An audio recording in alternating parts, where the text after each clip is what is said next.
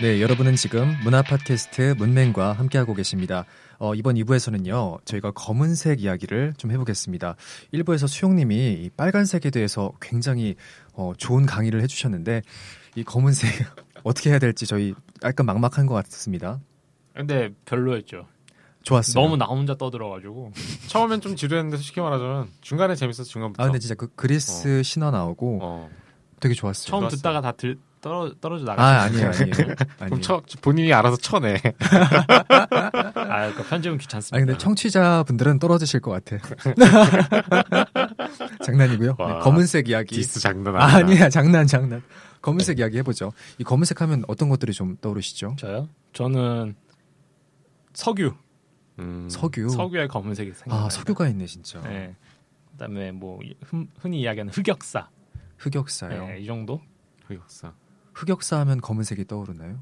흑역사잖아요. 흑, 아, 검은 아. 역사. 음. 이거에 대해서 또 할 말이 많긴 한데 이거는 그렇죠. 이번에 원주님의 타임이기 때문에.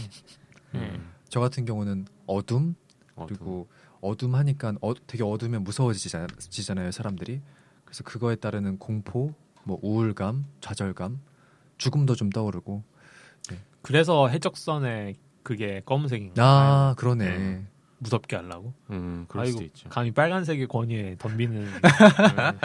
그러니까 지금 말씀하신 것처럼 대부분의 문화권에서는 대부분 다 그냥 부정적인 의미로 검은색이 되게 많이 쓰이는 것 같아요. 음, 근데 특이하게 저도 뭐 그냥 인터넷 서핑으로 찾은 건데 이집트에서는 그게 긍정적인 의미였다고 하더라고요. 오. 이집트에서요. 범람하면서 이제 뭐 비료 같은 게 검은색으로 나타나니까 아, 그걸 약간 풍요의 상징 이렇게 봤다고 하더라고요. 또, 근데 뭐 어. 또 아무래도 이집트는 또 내, 내세 삶을 또 중시하니까 죽음을 별로 두려워하지 않았을 것 같기도 그럴 하고. 수도 있고 아, 일하러 그럴, 만들 수, 그럴 수 있겠네요. 종류. 음. 그래서 그런 거 보면 어쨌거나 그래도 대부분의 문화권에서는 검은색 하면은 되게 부정적이고 안 좋고 아까 뭐 음탕이라든지 뭐 이런 음란한 뭐 이런 것들이 나왔듯이 음자나 검은자가 들어가면 되게 부정적인 게 많은 것 같아요. 어 근데 어 죄송한데 갑자기 생각이 든 건데 예를 들어 신부님이라든지 수녀님들 그리고 이 심판들 하면 검은색들을 다 많이 입- 입으시잖아요. 그런 면에서 봤을 때는 부정적으로만 또 볼 게 아닌 것 같다는 생각도 들거든요. 근데 제가 뭐 신부는 약간 좀 그거 뭐라 그럴까요? 자기도 이제 죄를 짊어지고 간다 그런 약간 죄인의 아. 느낌에서 검은색을 하는 것 같고 어... 심판은 저도 잘 모르겠어요. 약간 중립을 말하려고 하는 건가? 심판은 어. 죄를 짊어질 걸 알고 하는 거지. 오심이라는 죄를. 야, 말 진짜 멋지게 하시네요. 아, 어쨌거나 그, 어, 그런 것도 생각할 수 있겠네요. 근데 노란색도 많이 입어요. 어 네. 맞아요. 그다음 파란색도 많이 입고. 아 그렇긴 네, 하네요. 주로 검은색 입- 입은 걸 볼 수 있긴 한데 다른 색깔도 많이 입습니다. 음, 빨간색도 그렇긴 입기도 하네요. 하고. 예. 어. 그래서 어쨌거나 그렇게 하는데 저는 아무래도 검은색을 하게 된 이유가 제가 생활하는 거에서 검은색이랑 되게 많이 맞닿아 있어요. 예. 뭐 입는 것도 그렇긴 한데 블랙 힙스터죠. 네 그렇죠. 또 뭐래 또 블랙 아, 브루즈와 예. 뭘또 부르자 비읍 비읍. 아우 진짜. 일단 뭐 일단 옷 입는 것도 이상하게 검은색을 많이 입게 되는 것 같아요. 왜냐하면 아무래도 뭐 특별히 관리 안 해도 돼서 그런지 몰라도 뭐. 아 그리고 제일 무난해 보이기도 하고요 제 생각에. 맞아요. 제일 네. 유행이 안 타죠. 음. 그리고 저도 서핑을 해봤는데 이 검은색이 보호감과 편안함을 주는 그런 색깔이라고 하더라고요. 음. 그래서 더 이제 검은 색깔을 좋아하시는 분들이 많지 않으신가 네, 그런 생각이 들었어요. 그렇죠. 그리고 또 뭐 제가 좋아하는 음료 커피도 검은색이고 갈색 아니에요? 검은색 보통 검은색이라고 생각하지 않아요? 어, 갈색이라고 태클 생각해요. 안 걸겠습니다. 어. 뭐물 많이 타서 어 에스프레소 먹으면 검은색이니까 아, 그런 것도 그렇고 자전거 탈 때도 이제 다, 달리는 도로가 거의 다 아스팔트다 보니까 또 검은색이기도 하고 아 자전거도 검은색인가요? 자전거도 검은색이 이제 빨간색 포인트가 들어가 있어요. 아, 네, 그런 식으로 들어가 있고 그런 어 그런 식으로 이제 하는데 검은색을 보면은 사람들이 대부분 이제 부정적 허무 이런 걸 많이 생각을 해요. 그래서 제가 가장 가지고 싶어 가지고 오고 싶었던 주제는 어 정치적인 건데 아나키즘이 일단 검은색을 대표하거든요. 아나키즘이요. 네. 그 원주님 그 정의를 조금만 네네. 해주시겠어요? 그러니까 흔히 말하는 무정부주의라고 대표적으로 얘기할 수 있는 음, 거예요. 어, 어떤 우리가 여태까지 보면은 어떤 국가 아래나 아니면 왕이나 이런 군주 아래서 대부분의 생활을 영위하고 이제 법이나 이런 테두리 안에서 사는데 그렇죠. 그걸 이제 거부하고 아니면 그거에 대한 한계 그런 걸 느껴서 이제 사람들만의 약간 시민 사회로 좀 더 돌아온다는 느낌 어, 그런 느낌으로 봐주시면 될 것 같은데 저도 한때는 아나키즘에 좀 빠져가지고 아나키즘 관련 서적도 보고 뭐 그런 쪽으로 영화도 약간- 나오지 않았었나요? 아나키스트 아닌가? 저도 정확히는 기억을 못 하겠어요. 음, 음. 그래서 노엄 촘스키가 쓴 뭐 아나키즘에 대한 책도 몇 권 읽어보고 그렇게 했는데 각자 정치 성향이 어떻게 되는지 한번 여쭤보고 싶어요. 저요? 음. 저는 성향이 최근 몇 달간 바뀌었습니다. 네. 정이고 나발이고 집권해야죠. 그러면 무슨 색에서 무슨 색으로 바뀐 거예요? 전 카멜레온입니다. 아 카멜레온인가요? 그러니까 어떤 정치 성향을 말씀하시는 거죠, 원주님? 그러니까 자기가 생각하기에 약간 어, 어떤 색으로 자기 자기의 색깔을 대표할 수 있는지 아, 음, 그러면은 저는 검은색이라 생각을 해요. 검은색 보인다. 그러니까 저는 이제 그 무정부주의자들이 내거는 그런 검은색이라기보다는 검은색 자체가 결국 모든 색들이 섞여서 돼 있는 거잖아요.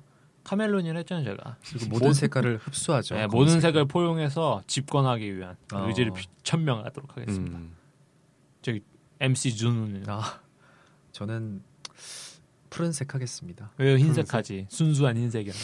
한나라당 때, 때묻지 않는 흰색이라. 무튼 뭐 말, 말하기 곤란한 거니까 네. 넘어가 이거. 그러니까 아나키즘이 되게 오해를 하시는 게 급진적인 아나키즘은 분명히 되게 되게 혼란한 그런 걸 카오스를 떠올릴 수가 있어요. 어, 근데 제가 생각하는 그런 쪽은 그것보다는 약간 좀 어떻게 보면은 자유주의 쪽의 또, 또 다른 면이기도 한데 어 약간 물질적인 평등이나 정신적인 평등이 다 이루어지고 나서 그러고서 이제 사람들이 시민 한 사람 한 사람으로서 이제 개개인으로서 자기의 발언할 수 있는 약간은 이상적인 고대 그리스의 모습? 아, 그런 걸 약간 좀 지향했었기 때문에 예전에는 지금 은 물론 아니지만요 그런 식으로 약간 꿈꿨던 거예요. 음. 그래서 저는 제 정치적인 이상향을 뽑자면 그렇게 말해 어, 말할 수 있기 때문에 검은색으로 음. 말할 수 있는 그럼 거. 아나키스트들이 검은색을 내거는 게 그러면 아까 전에 죽음 이야기 했잖아요. 기존 정치 체제와 제도의 죽음을. 음, 뭐 그렇게도 그렇게도 표현할 볼 수. 있겠네요. 근데 지금 저는 딱 떠오르는 게 뭐냐면, 그러니까 왜 죽음을 상징하는, 그러니까 뭔가 부정적인 검은색을 했을까 생각을 해보니까 네. 아무래도 흑사병이 가장 크지 않을까요? 아, 그럴 수 있겠네. 네. 저는 좀 다르게 생각하는 게 불 타고 나면 재만 남잖아요. 제가 대부분 검은색이고 또 그리고 먼지 하면 또 검은색도 남고 어, 그런 거에서 다 누적된 그런 체험 때문에 그런 거 아닐까 음. 그렇게도 생각을 해봤어요. 이렇게 비유를 들 수도 있을 것 같은데 그 정말 어두컴컴한 동굴 안에 들어간다든지 정말 어두운 산에 그 밤 늦은 시간에 가면은 사람이 무서움을 느낄 수밖에 네. 없잖아요. 그럼 그런 이유 때문에 좀 부정적인 이유로 그 어둠을 밝혀주는 게 뭐죠? 불 네, 그렇습니다. 기승전 아, 이러니까 아, 이러니까 우리가 서로 맨날 녹음할 때마다 반목하는 게 아닌가 싶습니다. 반목이야. 네. 와 보는 양이고 나는 음이야. 네. 와. 태양의 수용입니다. 아 그래서요 원주님 네, 그래서 뭐 이렇게 그냥 짧게 넘어가고 저는 좀 더 다루고 싶었던 거는 지금 우리나라의 검은색으로 하면 아까 대부분 다 부정적인 이미지 그리고 뭐 썩어가는 이런 걸 볼 수 있잖아요. 그렇죠. 그래서 저는 우리나라에 전반적으로 펴져 있는 부패 문화에 대해서 한번 이야기를 나눠봤으면 어. 좋겠어요. 음. 최근에 뭐 가장 대표적인 사건으로 점점 일이 커지고 있는 정운호 게이트라는 아 부패 사건이 굉장히 크게 터지고 있잖아요. 네. 알고 보니 뭐 검사장뿐만이 아니라 뭐 판사며 법조계 전체가 다 연루돼 있고 그렇죠. 또 다른 IT 기업도 연루가 돼 있다는 지금 증거들이 나오고 있고 그런 거 보면은 굉장히 한국 사회 자체가 그런 거 없이는 흘러가지 않는다는 거를 보여주는 현상이라고 생각을 해요. 네. 그리고 또 다른 한편으로는 김영란법이라는 법이 제정될 만큼 네. 한국 사회의 어떤 접대 문화라는 그런 부패 문화가 굉장히 만연해 있다. 그러면서 웃긴 게 이제 29,900원짜리 밥만 팔아야 되냐 이런 식의 그렇죠. 말도 안 되는 이야기가 네. 나와야 하는. 이거 되게 만연해 있는 것 같아요. 저도 외국에 살아보진 않았지만은 한국에 있어서는 어떤 그런 걸 뭐 좀 접대하는 문화 그게 이제 더 심해지면 부패가 되고 이제 어떤 자기의 이익을 위한 지름길로 그런 걸 이용하는 게 되게 만연한 것 같은데 음. 혹시 주변에서 그런 걸 접해본 적이 있는지 여쭤보고 싶어요. 글쎄요. 뭐, 근데 저는 네. 생각이 드는 게 과연 그런 부패가 하나도 존재하지 않는 국가들이 있을까라는 생각도 좀 들기도 하고 중국에 갑자기 생각이 나는 게 이 관시라고 하잖아요, 수영님. 네. 음. 이 관시가 얼마 정도로 심한지가 갑자기 궁금해졌거든요. 그러니까 되게 심해요. 그러니까 기본 passive예요. passive skill이에요. 어, 관시는. 근데 뭐 시진핑 정권 들어가지고 뭐 이제 굉장히 그런 예, 규제를 부패를 한다고. 부패를 하겠다 그러는데 네. 그거는 정확하게 정의를 해야 될 거는 부패를 없애는 게 아니라 내 쪽이 아닌 관시를 없애겠다는 아, 거예요. 예. 맞아요. 시진핑 관시만 살아남게 하겠다. 어, 그게 도올 김용옥 교수가 예전에 그 JTBC에서 나왔던 강의에서도 약간 묻어나는 게 그런 식으로 많이 보여지더라고요. 어, 어. 시진핑이 하려는 게 정말 청렴한 어떤 정치 성향을 말할 하려고 보이는 듯하지만 지금 저희가 아, 제가 후원하고 있는 뉴스타파나 이런 데서 네. 추적한 걸 보면은 이미 다 뒷돈으로 들어가고 아. 있고 그런 식으로 자기 쪽으로만 이제 어떻게 보면 라인을 만들려고 하는 자기네 라인을 그러니까 권력 싸움인 거예요 어떻게 보면 제가 보기에는 그런 식으로 나타나고 있더라고요.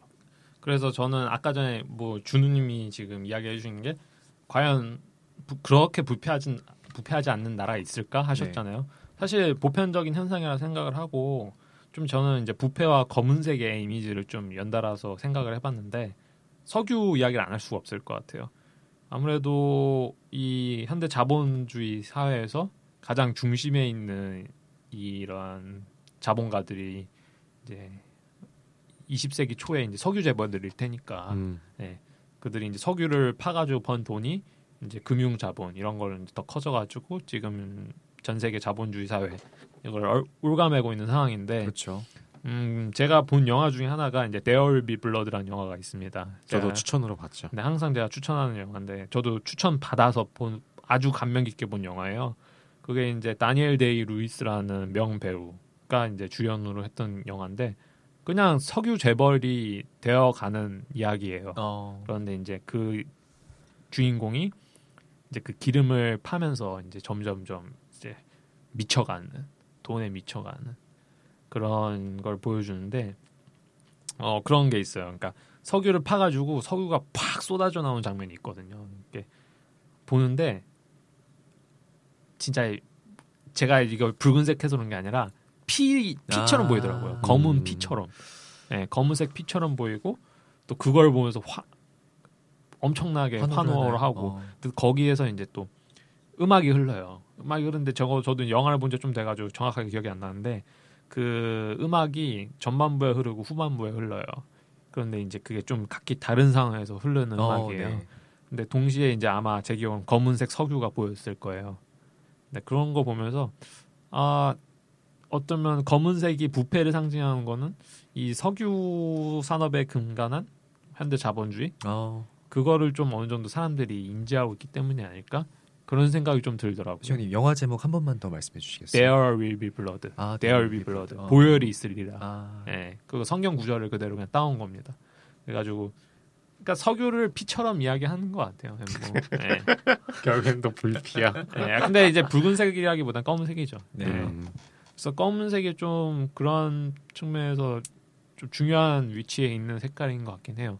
예, 근데 뭐 부패라고 하긴 했지만 사실 고풍스러운 색깔이기도 하니까. 그렇죠. 이번 아이폰 피아노 블랙 잘 빠졌던데. 음, 잘 예. 빠졌어요. 음, 음. 그래서 뭐 어쨌거나 방금 그 준우 씨가 약간 뭐 이야기한 것처럼 완전하게 청렴한 세상은 분명 불가능하죠. 근데 OECD 국가나 뭐 세계 부패 청렴도 이런 걸. 조사하면은 한국 사회가 굉장히 부패에 있다는 거는 거의 최하위권의 네. 네, 누구나 봐도 인지하고 느낄 만한 사실인 거잖아요.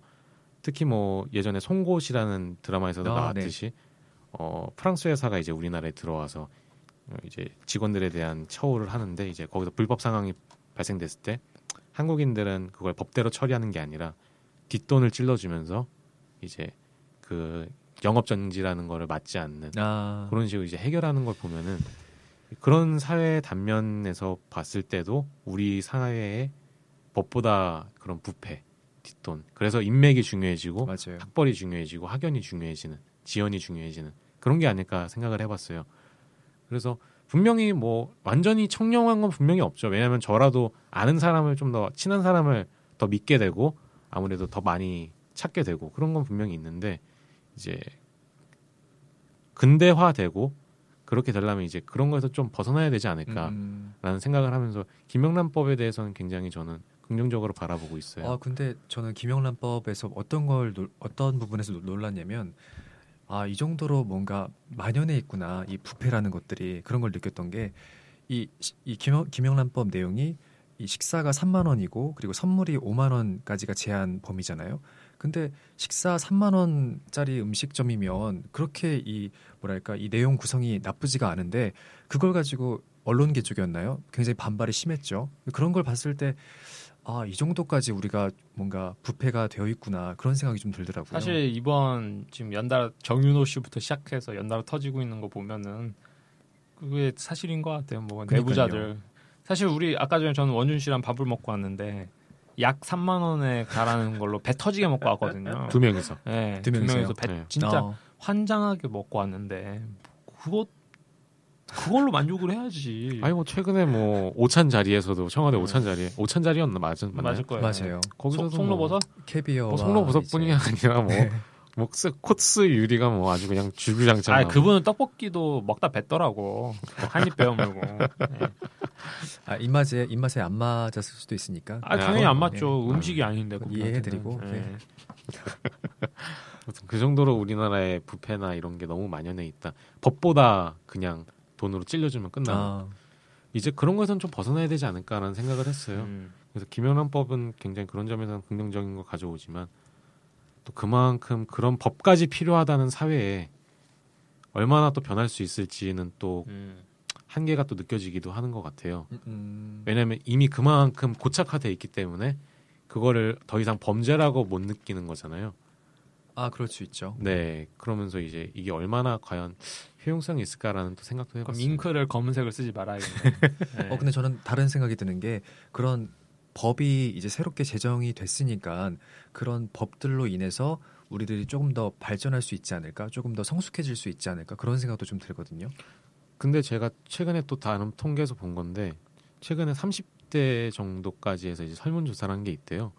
그래서 어, 돈보다 청렴이나 뭐 이런 게 더 중요하느냐 이런 게 두 개를 양쪽을 비교해서 설문조사를 한 게 있는데 청렴보다는 돈을 선택하겠다는 젊은이들이 아. 굉장히 많은 수치를 보이는 그런 설문조사가 있었어요. 물론 뭐 문구에 따라서 굉장히 달라질 수 있는 거긴 한데 우리 젊은 세대의 인식만 보더라도 그런 어떤 법이나 이런 걸 지켜서 제대로 된 사회를 만들어서 더 장기적인 이익을 보기보다는 그냥 내 앞에 떨어진 거라도 음, 챙겨야 되는 네. 정도로 급한 아니면 그게 너무 당연하게 생각하는 그런 게 되게 넓게 퍼져 있는 것 같아요. 우리 근데 인식에도. 내가 그걸 잘 지키, 지킨다고 하더라도 대다수 사람들 그러면 그걸 노려가지고 더 안 할 텐데. 그럴 수 있지. 근데 그- 저는 그래서 그거 생각나더라고. 뭐, 뭐, 그, 부르주아랑 프롤레타리아 얘기 하면서 이제 막스가 부르주아를 좀 도- 동정적인 어린, 그 묘사를 한 게 있대요. 그러니까 부르주아도 프롤레타리아 챙겨주고 싶은데, 아,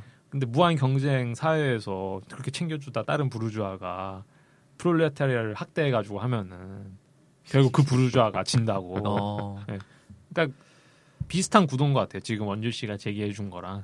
그러고 싶어도 못 그러는 이런 음, 구조고 음. 그것이 문제인 거죠. 예. 그리고 그 구조가 검은색이란 거죠. 그 아무래도 뭐 썩은 거 부패 이런 거 하면 검은색이 많이 떠오르니까. 음. 그러니까 검은 돈도 떠오르고. 아까 전에 제가 이제 약간 고급스러운 이미지가 검은색을 했는데 그런 검은색 상품을 또 만들고 또 향유하는 계층 그러면 검은 부패한 계층 이런 걸로 그렇죠. 그리고 그것을 불태우기 위해서 우리 붉은색이 필요합니다. 그래서 검은색 뭐 부패 얘기는 뭐 이 정도로 하고 다른 거를 또 해보자면은 죽음 얘기를 또 음. 해볼 수 있을 것 같아요. 갑자기 뜬금없는 전개긴 하지만 뭐 죽음을 겪어보시거나 겪 겪아격 겪었으면 임사체험 녹음 어, 못하지. 임사체험 아니면은 거의 죽을 뻔한 경험 뭐 이런 게 혹시 혹은 있어요? 주위에 친한 분들 네, 뭐 그런. 죽음이라든지. 저는 그건 있었어요. 그 학원에서 학원 일이 너무 바빠가지고 제가 대학교 1학년 때 어. 한번 기절한 적이 있었어요. 화장실에서. 아유, 세상에. 화장실에 그러니까 갑자기 머리가 현기증 훅 나면서 어, 네. 쓰러지더라고요. 그 의식을 순간 잃었어요. 어. 잃었는데 깨 보니까 이제 화장실 바닥에서 누워 있더라고요. 오, 네. 큰일 날 뻔했네요. 진짜. 무릎이랑 이런 것도 좀 까지고. 아 어. 누가 발견해서 깨어난 게 아니라 아 제가 눈을 떴습니다. 어, 동생, 동생 이 같이 집에 있었는데. 동생은 네. 이어폰 꽂고 게임하고 있어가지고 모르더라고요. 아, 아무튼 그런 적이 있었는데 뭐 그 경험이 기억에 남네요. 어. 네. 주누님은? 음. 저는 저는 진짜 감사한 건데 제 주위 제가 정말 사랑하는 사람들 혹은 제 주위의 분들이 돌아가신 경험이 아직은 없는 것 같아요. 음. 저랑 정말 직접적으로 아 근데 저랑 제가 굉장히 사랑하는 친구가 있는데 그 친구의 동생이 아. 어 군대에 있을 때 어 되게 안타깝게 사망을 한 사건이 아 사고가 있었어요. 그랬을 때 어 저도 그 친구하고 많이 이제 얼굴도 많이 보고 서로 인사도 많이 나누고 그런 사이였는데 갑자기 그렇게 객사를 예 해버리고 나니까 되게 느껴지는 게 많더라고요. 아, 이 삶이라는 게 이렇게 허무할 수가 있구나. 이렇게 뭔가 준비되지 않은 상태에서 떠나버릴 수도 있구나라는 생각이 그때 좀 많이 들었던 것 같거든요. 그게 한 5년 전 정도인데, 어, 네, 그때 좀 처음으로 느꼈던 것 같아요. 겁이 남네요. 저는 어머니가 좀 어릴 때 돌아가셨어요. 암 때문에 아. 제가 한 7살인가? 그때쯤 돌아가셨거든요. 아, 네. 그래가지고 죽음을 좀 다른 사람들보다는 좀 일찍 경험한 편이에요. 아무래도 제일 가까운 유년기를 보여내야 돼. 아, 어머님이 일찍 돌아가셨으니까. 그때부터 아마 좀 철학적인 사색이나 이런 게 좀 많아졌던 것 같기도 하고요. 그래서 죽음에 대해서 생각을 해봤는데 저도 처음에는 죽음이 좀 무섭고 내가 끝나면 어떻게 되나 어. 이런 걸 되게 많이 생각했던 것 같아요. 그래서 어릴 때는 또 그런 마음에 아마 성당에 자주 나갔고 뭐 음, 부모 할, 할머니가 이제 그런 쪽으로도 많이 보내셨던 것 같기도 하고 그런 거에 대해서 많이 생각해 보게 된 계기가 된 것 같은데 음, 그렇게 생각에 생각을 꼬리 물다 보니까 오히려 내가 거기에 너무 집착하고 있는 거 아닌가라는 생각도 들게 됐어요. 죽음에 대해서요. 네. 음, 그래서 뭐 솔직히 살아 있으면 다 죽는 거잖아요. 그렇죠. 언젠가는. 근데 내가 그 굳이 그렇게 두려워하면서 무서워할 필요가 있나? 그런 생각을 많이 하게 된 것 같아요. 그래서 오히려 불교에 나오는 용어 아니, 말을 빌리자면 어떤 어머니가 있는데 아들이 죽어서 이제 대성통곡을 하면서 그 스님을 찾아왔대요. 그래서 아 이거 어떻게 하면 좋냐 이거 이제 자기 아들이 죽었으니까 아, 네. 부- 또 자식을 먼저 보낸 부모의 마음은 정말 될 크잖아요. 예. 그렇죠. 이제 그런데 어 그거를 이제 해소하기 위해서 스님이 말한 게 각 집을 다 돌아다녀 봐라. 죽지 않은 사람이 있는 집이 어디 있느냐. 아, 이제 그러니까 당연히 받아들여야 될 거를 너무 집착하게 되면은 지금 너의 있는 삶이 무너질 수 있다. 이제 빨리 마음을 추스리고 너의 삶으로 다시 돌아가는 게 그게 좋은 거 아닌가. 아, 저도 약간 거기서 이제 아 그렇게 느꼈어요. 저도 그러면서 이제 오히려 지금의 삶에 더 집중을 해야겠다. 오히려 죽음을 생각할수록 네. 그 죽음 이후에 그걸 생각하는 게 아니라 지금을 더 집중해서 지금을 더 현실에 맞게 더 생각하면서 살아야겠다라고 음. 생각하게 됐어요. 그래서 그런 계기가 있었기 때문에 철학을 아마 하게 더 된 것 같고 어, 지금 관심 있는 주제들도 아마 다 거기서 이렇게 나오게 된 것 같아요. 아, 아, 저도 지금 녹음 중에 처음 이제 알게 된 그런 부분인데 어, 왜 수- 원, 원주님이 그렇게 철학적으로 생각을 하게 되시고 뭔가 사고를 하게 되셨는지 어, 조금은 이해가 되는 것 같아요. 그리고 네. 이 죽음에 대해서 그 라틴어 문구 중에 메멘토 모리라는 말이 있거든요. 죽음을 항상 기억하라라는 말인데 이 죽음을 항상 염두에 두고 있으면 내가 언제 죽을지 모르는 일이니까 이 순간순간 더 지- 집중할 수 있게 되고 어, 항상 이 순간에 최선을 다할 수 있게 될 거라는 그런 문구가 있는데 저는 그 문구를 항상 예, 생각하던 때가 있었고 지금도 어, 늘 적어두고 다니거든요.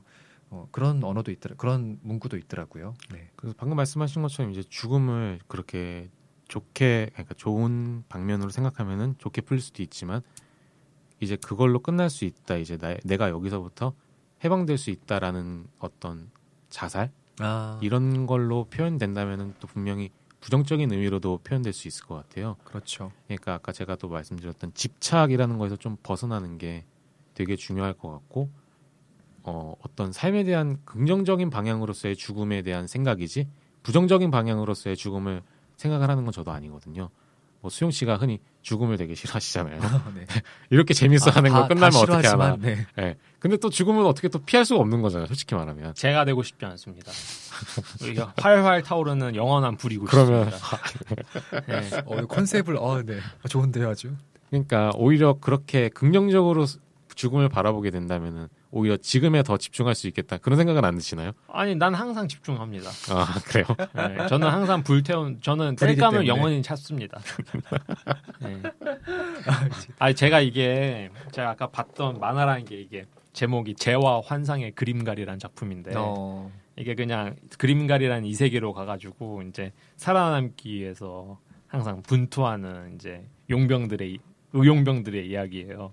근데 이, 이 사람들이 이제 죽으면은 No Life King이라는 undead의 왕이 내린 저주 때문에 이제 빨리 화장하지 않으면은 좀비가 돼요. 아. 예. 아, 아, 네. 그래가지고 항상 이제 저기 하얀 마법사들이 있는 데로 가가지고 제사를 해야 돼요. 그렇게 되면 이제 재가 되어서 아예 그냥 사라져 버리거든요. 근데 나는 그걸 만화를 보면서 아, 더욱더 죽기 싫다. 어. 이게 왜냐하면 현실 세계에서도 마찬가지잖아요. 보통 화장하니까 음. 화장하면은 하, 그러니까 저는 외할아버지 돌아가셨을 때 이제 저랑 가장 가까운 분이 돌아가신 거는 그때가 처음이었거든요. 어. 그래가지고 이제 하얀 유골 그러니까 돌아가셔도 일단은 시, 시신이 남아 있잖아요. 근데 그게 하얀 걸로 가버리는 거야. 하얀 가루로. 예. 거기서 약간 좀좀 충격을 받았어요. 아, 예. 맞아요, 진짜. 그러니까 삶이 진짜 되게 별게 아닌 거예요. 어, 맞아, 맞아. 되게 별게 아닌데 이렇게 재밌는 거야. 네. 그러니까 아우 저는 좀 이게 또 이- 죽음 얘기하니까 또 심란하네요. 또 어. 음. 네, 제가 사실 주, 주체를 그 감정을 이거 북받쳐오르요. 아, 네, 그래요? 저는 진심 음, 좀 죽고 싶지 않아요. 그 양면성이 있는 것 같아요. 네. 어차피 죽으니까 내가 열심히 해서 뭐해라는 허무감이 들 수도 있고 반대로 내가 죽을 수 있으니까 더 열심히 살아야지. 네, 이런 두 가지 측면이 있을 것 같아요. 맞아요. 음, 제가 강조하고 싶은 거는 이제 허무적인 저도 한때는 허무적인 거에 좀 빠지기도 했어요. 음, 그래서 이게 아무래도 극단에 좀 빠지다 보면은 어, 어떤 거에 또 집착하게 되기도 하고 그러면서 자연스럽게 또 살도 많이 쪘고요. 식욕이나 이런 쪽으로 풀려다 보니까 그거를 부족함을 그 허무하다고 내가 인식한 그 부분을 근데 이제 그런 거에 대해서 어느 정도 철학적으로 생각을 하고 접근하다 보니까 또 해마 어, 실마리가 또 보이더라고요. 음, 그렇게 내가 계속 살아갈 수 있고 극단적인 선택을 안 해도 살아갈 수 있다는 그런 게 그래서 되게 좋은 경험이었던 것 같아요. 어떻게 음. 보면은 지금의 제가 있을 있을 수 있던 게 어머니의 죽음으로부터 비롯된 게 아닐까라고 하면서 되게 뭐 모든 모든적으로 들리긴 하지만 죽음에 대해 되게 감사해요. 오히려 아, 그거에 대해서 제가 이만큼 깨닫고 이만큼 느낄 수 있던 게 그걸로부터 비롯됐다라고 할 수 있는 게 음. 굉장히 제가 만약에 아마 그런 죽음이나 그런 경험이 없었다면은 지금의 제 저는 아마 없었겠죠. 아, 이렇게 생각하거나 이렇게 음, 말할 수 있는 저는 아마 없었을 것 같아요. 음, 어, 저는 이 검은색 이야기를 시작할 때 죽음에 대해서 이렇게 깊게 이야기할 거라고는 예상을 못했는데 저는 죽음이 또 하나의 시작이라고도 생각이 들거든요. 그래서 어, 제? 죽음이 다른 이들에게는 또 다른 시작이 될 수도 있다는 생각이 드는 게, 어, 그 장기 기증 있잖아요. 음, 제 장기를 이제 기증을 함으로써 어, 다른 분들의 생명을 더욱 더 건강하게 하고 그들이 살아갈 수 있게끔 할 수 있다면 굉장히 의미 있고 가치 있는 일이 아닐까라는 생각이 들었어요. 그래서 어, 그런 생각을 가지게 된 게 그렇게 오래되지는 않았는데 그래서 예, 신청을 하려고 네, 생각을 음. 하고 있습니다. 이 장기 기증 신청이 있잖아요. 네, 그렇죠. 네, 뭐 그런 생각도 갑자기 드네요. 뭐 그런 생각은 뭐 저도 할 수 있다고 생각하고 저도 그렇게 생각을 하는데 아우 근데 내가 끝나는데 시작하는 게 뭐 의미가 있나 싶기도 하고 아 본인은 끝났으면 끝난 거지 그 다음 타자한테 넘겨주면 되잖아. 아, 그러니까 막 흔히 뭐 윤회 이렇게 이야기를 하잖아요. 아, 그렇죠. 그러면 다행이죠. 아 근데요. 다시 리스타트하면 다행이죠. 그러면 괜찮은데 끝나버리니까 정말 진짜. 끝날까봐. 아니, 아 진짜 아예 끝나버리잖아요. 아 진짜 끝이에요. 같이 성당 가실래요? 저랑? 학, 학기의 끝도 아니고 이분 나중에 종교 쪽으로 되게 많이 빠질 것 같기도. 해요. 오히려 아니요, 지금은 되게 아니야, 무신론이잖아요. 이런 분들이 더 심해져요. 아니요 저. 빠지진 않아요. 왜냐면은 믿, 믿어도 해답을 줄 수 없다는 걸 알기 때문에. 그러니까 그냥 정신적인 안락에 불과해요. 아 네. 그렇게 생각해야지. 그럴 수도 있고요. 그렇게 저는 그렇게 영원히 음. 생각할 것 같고 근데 아 저 진짜 무섭거든요. 늙으면 생각이 달라진다고도 하는데 아직은 저는 되게 젊은 나이니까 근데 수용 씨뿐만이 아니라 그렇게 죽음은. 누구에게나 다 무서울 것 같아요. 네. 저도 무섭고. 제가 그리고 또 다른 제 직접적인 죽음 체험으로는 저는 교통사고가 한번 크게 난 건 아닌데 영동 고속도로를 겨울에 달리고 있었는데 갑자기 차가 확 돈 거예요. 어. 아 이거 죽을 수도 있겠구나. 순간 어린 나이인데도 그걸 순간적으로 직감 했다고 할까요? 그러면서 거기서도 좀 많이 그런 체험을 했던 것 같아요. 아. 그러니까 지금은 물론 그런 체험으로부터는 조금 멀리 떨어져 있는데 예, 어떤 상황이나 어떤 현상을 볼 때도 개개인에 좀 더 주목하게 되는 이유가 아 저 사람도 언젠간 다 죽을 운명 그런 걸 보이게 되고 또 제가 지금 한 마리 키우고 있는데 얘도 언젠간 떠내 보내줄 운명이라는 거에 대해서 지금 더 잘해줘야겠다라는 아, 그렇죠. 생각이 들더라고요. 물론 마음을 이렇게 먹지만 현실은 가끔 내가 애. 귀찮을 때는 몸이 네. 귀찮을 때는 그렇죠. 몸이 귀찮을 때는 또 그럴 때도 있긴 한데 어쨌거나 아. 그런 생각을 상기하게 되면은 오히려 삶의 더 긍정적인 방향으로 더 활달한 에너지로 내가 지금 내일 죽을 수도 있으니까 맞아요. 지금 자전거를 타자. 근데 내가 하기 싫은 네. 건 하기 싫어. 이런 거. 근데 제가 되게 의미 부여를 하는 걸 수도 있는데 보통 이게 아까 우리가 죽음 이야기를 하니까 죽음하면 떠오르는 색깔이 검은색이기 때문에 우리가 검은색 이야기하면서 죽음을 이야기한 거잖아요. 네. 근데 그 죽음 이후에 남는 그게 하얀색이라는 게 좀 되게 좀 그렇지 않아요? 음, 검은색과 하얀색이 좀 대비되는 색깔로 여겨지는데 진짜 죽음 이후에 남는 거는 하얀색이라는 유골. 게 예. 그좀 되게 좀 저는 의미를 부여하게 되는 어. 그게 예. 흑백 논리인가요? 뭐 그럴 수도 있고요. 어. 예. 그렇죠. 그게 좀 아이러니하죠. 그러니까 살면서 모든 걸 막 경험하고 다양한 걸 하면서 되게 여러 가지 색이 섞이면서 뭐 얘기하자면 뭐 부정적이고 긍정적인 건 아니고 그냥 검은색 삶을 살다가 마지막에 남는 건 그냥 진짜 순수한 존재 하나인 것 같아. 그 남는 제 음. 예. 아, 되게 태양- 감명 깊은 네. 것 같아요. 그 생각은 아, 네. 못했는데. 그러니까 어, 뭐 원준 씨의 어법을 이야기하자면은 죽음으로써 진짜 내가 되는 건가 아, 그러면 음, 네?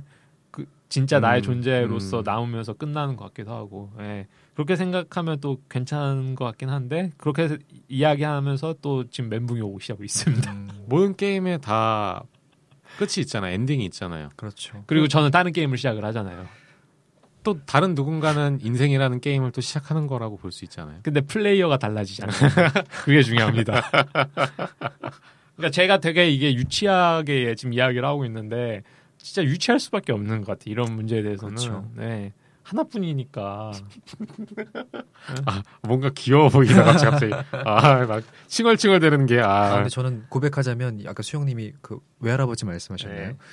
그 아까 제가 그 친한 친구의 동생 이야기를 했는데 저도 이제 유골 그 화장 처리하는 과정까지 다 지켰어요. 그리고 그 유골을 이 유골 함이라고 하죠. 거기다가 넣는 것까지 다 지켜봤는데 그게 지금도 계속 떠오르거든요. 음. 이 지금 녹음하는 와중에도 어, 그 생각만 하면 울컥하기도 하고 왠지 음, 그리고 아 저렇게 허무한 거구나 사람 살아가는 게 죽으면 정말 저 한 줌 재밖에 안 남는 거- 것이 삶인데 그렇게 막 아둥바둥 막 치열하게 다투고 막 미워하고 원망하고 이럴 필요가 전혀 없는데 음. 그런 생각도 들고 저는 그 화장할 때 가장 인상에 뇌리에 박힌 게 뭐냐면은 그 유골을 그러니까, 시신이 그 하얀 게 된 거 그것도 아니고 그 통을 땅에 묻는 거 그것도 아. 아. 니었어요 뭐였냐면은 그 누워 있잖아요. 그 철판 위에 맞아요. 누워서 나와서 이제 가루가 남잖아요.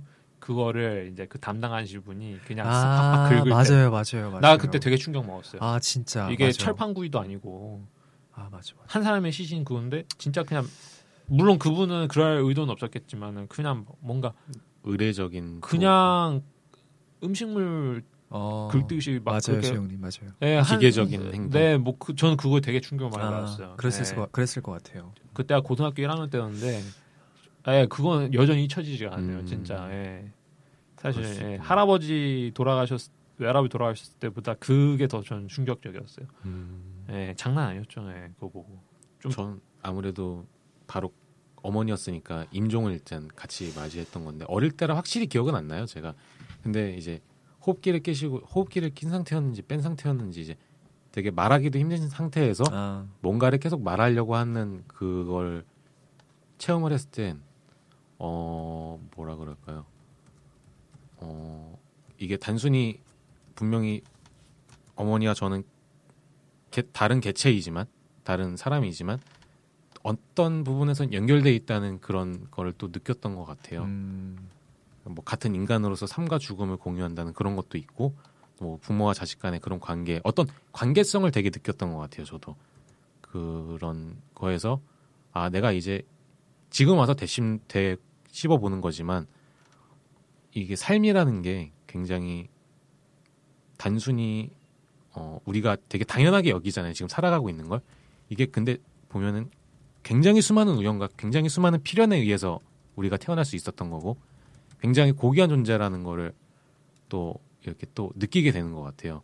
그런 한마디의 임종의 순간에서도 끝까지 뭔가를 관계를 계속 유지하고 음, 물론 자기는 이제 자신은 이제 끝을 향해 가고 있지만 그런 거에서 봤을 때는 우리가 이제 삶을 대하는 자세에 있어서 어 단순히 지금 우리를 되게 지배하고 있는 자본주의나 어떤 물질이나 이런 거에 휩쓸려서 가족이나 뭐 자기의 주변 지인들이나 이런 거에 대해 멀어지는 거에 대해서 굉장히 불편함을 느끼는 것 같아요. 음, 제가 그래서 어쩔 수 없이 그런 부분에 대해서 비판적으로 시선을 가질 수밖에 없는 거고 그런 거를 좀 극복하면서 이제 관계가 다시 좀 행복한 관계가 좀 더 만들어졌으면 좋겠다는 그런 염원을 가지게 된 것 같아요.